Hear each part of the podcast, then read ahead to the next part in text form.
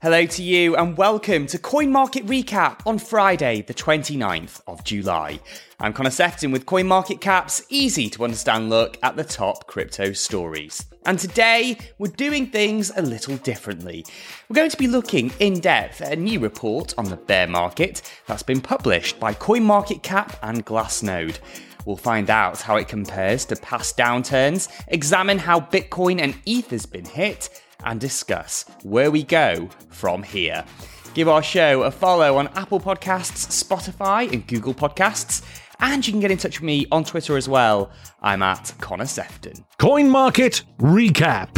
Bitcoin broke through $24,000 on Friday in the latest sign that the crypto markets are beginning to recover.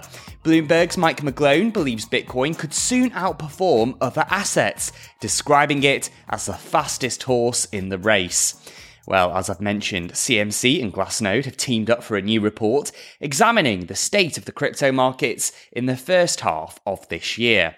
You can read it by heading to coinmarketcap.com slash Alexandria or check it out on our socials.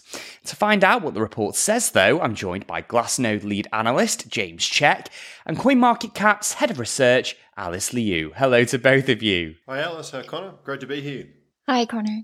So, let's start how bad has this bear market been compared with the ones we've had in the past? James, we'll start with you on that. Yeah, it's been a, it, has been a big one. Uh, when we compare it across many metrics, uh, you know, we came back and we revisited the realized price, which many folks didn't think we would. Um, we had uh, June, which was one of the worst price months uh, on on Bitcoin and Ethereum history. You had to go back mm-hmm. to uh, 2011 actually to find when Bitcoin was under three dollars to find an equivalently bad month. Um, so in many ways, it's been uh, it's been a bear market like many others, um, and uh, you know many indicators have really signaled that we're getting towards the, uh, the, the deepest and darkest phase of that. So it's been uh, it's been a big bear, um, and in terms of both duration and uh, and in terms of depth, it's been quite significant. Yeah, 37.9% was Bitcoin's fall in June. That's just staggering. And Alice, um, have you got anything to add to that? And also, why have CoinMarketCap and Glassnode teamed up with each other to do this report? Yeah, sure. So, uh, personally, I'm very excited for this. This is our first collaboration with Glassnode, and some people in the crypto space might have known this name. Um, they provide a suite of comprehensive library of on-chain and crypto financial metrics uh, and teaming up with Glassnode this time to look at the half, the first half of 2022 uh, from the lens of on-chain analytics. So personally, I'm very excited for this. We cover a lot in this report about the evolving market fundamentals, about the risk of sentiment, network profitability, um, both the Bitcoin and Ethereum, also some uh, data and charts on realized price, realized losses, and what have you. So yeah, mm-hmm. a great, uh, a great read. Yeah, it is a great read, and I do highly recommend having a read of it yourself. I mean, a couple of other things that did jump out at me. DeFi's role in Ether's downturn. What's going on here? Alice, we'll start with you on that. Uh, yeah, sure. So, uh, from my perspective, I think um, James summarized it very well. Uh, since the DeFi summer, the total value locked uh, in DeFi has exploded. Um, and we have data to show that. And actually, the uh, TVL decline um, is a function of both the falling token values and also the reduction of aggregate leverage. I don't know, uh, James, would you like to add anything onto that? Yeah, it, as you mentioned, we saw a, a, remarkable amount of inflow into into uh, DeFi. Really, the it didn't really exist at any great scale until October 2020. And mm-hmm. uh, really, it started when, when Compound launched their, their token yield um, program um, which essentially issues the token to, uh, to, to users of the protocol. And since then, we saw all of these protocols start incentivizing people to bring in liquidity. Now, the challenge is that as all that money flows in, when the uh, the tides turn, you essentially see the opposite happen. So the market mm-hmm. shifted very, very quickly towards a stablecoin focus, a risk off focus. We saw a large amount of deleveraging. Many institutions, uh, hedge fund lenders, um, and, and, this is the thing, the, the, the, DeFi, in many ways, the DeFi protocols functioned as they were designed. Uh, but it was the, the more centralized or the human element off chain um, that had essentially over leverage on those platforms. So the protocols themselves worked quite well, but we did see a 71.5% declines, over $181 billion flow out of TVL. And ultimately, that, that value has to flow somewhere, and usually it uses the exit valve of either Ethereum, Bitcoin as the most liquid assets, um, and what we increasingly saw is capital flow in towards stablecoins. Staggering amount of money. I just can't get my head around it, actually. it is. It's big, big numbers. And you mentioned stablecoins there, James, and the report says the total market cap of the four biggest stablecoins has now overtaken Ether for the first time. But it's not been great news for Tether, has it? It's a very, very interesting thing. So, what we've seen, I mean, bear markets generally, you see an evolving market structure. And Tether has been the dominant stablecoin, um, more or less by, uh, by virtue of it being around the longest. Uh, and uh, what we've seen is that at the start of this, so let's take it back to um, uh, October 2020, DeFi summer, Tether had around 85% market dominance. Uh, what we've seen over the course of, I mean, Tether has still exploded quite significantly, uh, peaking at over 80 billion in total supply. But what we've seen, particularly since the Luna collapse, there was a bit of a shift in terms of overall sentiment. And what we saw is that more value flowed towards USDC. It started to grow its market share. So is Binance USD and so is DAI overall. So the overall dominance of stablecoins in the market has absolutely increased to the extent where, um, until only a handful of days ago, um, those top four stablecoins, Tether, USDC, Binance USD, and DAI, actually had a combined market cap that was bigger than Ethereum. It has since reclaimed that that crown, uh, but that was certainly the first time we've seen that flippening of stablecoins and Ethereum. Um, however, what we have seen is that within that basket, we've seen that tether dominance has declined quite dramatically. It's actually under 50% if you look at those top four now. So we've seen that shifting away from tether towards these other assets.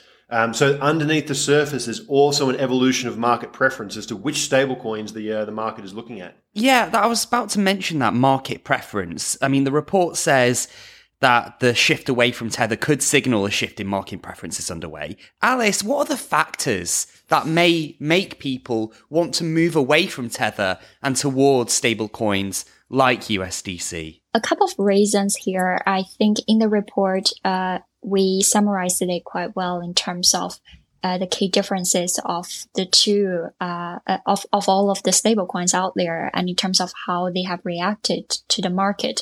Now, there are a couple of uh, things to look at when you uh, choose to say the stablecoins that you trade with. And obviously it, it, it comes to the preference of the individuals. So it's very interesting to see the, uh, how this, this composition and volume and trade and liquidity has changed, uh, for the stablecoins, uh, in the recent market in dollar terms, this bear market has been jaw dropping, hasn't it? Bitcoin's price falling from 68,000 to 18,000, down $50,000. But in percentage terms, this bear market's actually been the least severe in history, this report says, James. Yeah, it's it's quite remarkable, and uh, you know the, the, way that Bitcoin cycles tend to go, you'll see in many metrics as kind of a, a rising floor, so to speak. Um, and what this generally means is whether we're looking at the percent drawdown, whether we're looking at the distance whether it falls under particular metrics. Um, what we tend to see is that there's a little bit of a increase in support over time. The market, as it gets larger, tends to fall just that little bit less. However, mm-hmm. what we still see is that an enormous amount, as the market gets bigger, the sheer volume of dollars, if you think about it in terms of 2011 or 2012 dollars, um, you know, we're talking about millions. Whereas now we're talking about hundreds of billions. It's just so much larger in scale in terms of the actual dollar value. So yeah, it's only mm. been, it reached about a 75% drawdown um, at peak. Uh, we got down to 17.6 thousand. Um, so in terms mm. of price um, drawdowns, we normally get to around 85% or thereabouts in previous bear markets. Um, so we have seen worse in percentage terms, but then when we bring it to the actual dollar realm and we look at how much value has actually been lost and transferred, and essentially how many people bought uh, bought high and are selling low, um, when we look at those dynamics, it's actually much much larger. So very interesting bear market to analyze from that standpoint. Yeah, and Alice, I just wanted to ask as well, how long typically do bear markets last? Is is the worst over now? Is probably a better way of asking this. Yeah, that's a very uh, that's a very good point because uh, as we're discussing this today, I believe we just started to see the uptick of the market. Uh, so just to address your question first in terms of how long bear markets normally last, uh, there well first of all, it, there are so many factors fitting into this, right? So in uh, the last time I was on the podcast, we talked about the different factors that can impact this. Well, halving mm-hmm. cycle for, for one is, and then there's also the general economic conditions uh, and the how the economy and the assets are uh, performing outside crypto even. And then if you if we zoom in onto the individual different coins or sectors, of course, there are some different uh, factors that are impacting it also. But now what's really interesting and I'm trying to get, uh, since we have James on the podcast today, and our report is actually focusing on analyzing the bear market. At the time when we were talking about this, the market is uh, seeing the uptick. So I don't know for James, would you uh, have any updates and you think uh, anything has changed that you've seen worth flagging since we released the, the report data to end of uh, June? For sure. So it's uh, it's been a very interesting market, as I mentioned, and uh, we, we came down and we touched the realized price for both Ethereum and Bitcoin. So um, for those who may not have heard that before, the realized price is kind of the on-chain equivalent to the market cap. And what it represents is the value of every coin at the time when it last moved. So the other way to think about it is it's kind of the average or the estimated cost basis. What did everyone pay for their coins on average? And what we've seen in previous bear markets is that uh, the, price has always come back down and uh, traded below that levels, which essentially signifies that uh, on average, investors are underwater on their position. So uh, the average acquisition price uh, of their coins is higher than the current spot price. So what we've essentially seen is that the market returned to that kind of bear market norm. However, what we also tend to see is that it typically spends, so in 2015, it was about a year that the, the market struggled to get above that cost basis. Uh, back in 2018, it was around five months. Um, in March 2020, it was seven days. So you can see there's a little bit of a trend, a year, five months, seven days. And then where we are in our current environment, it was just a little bit over a month.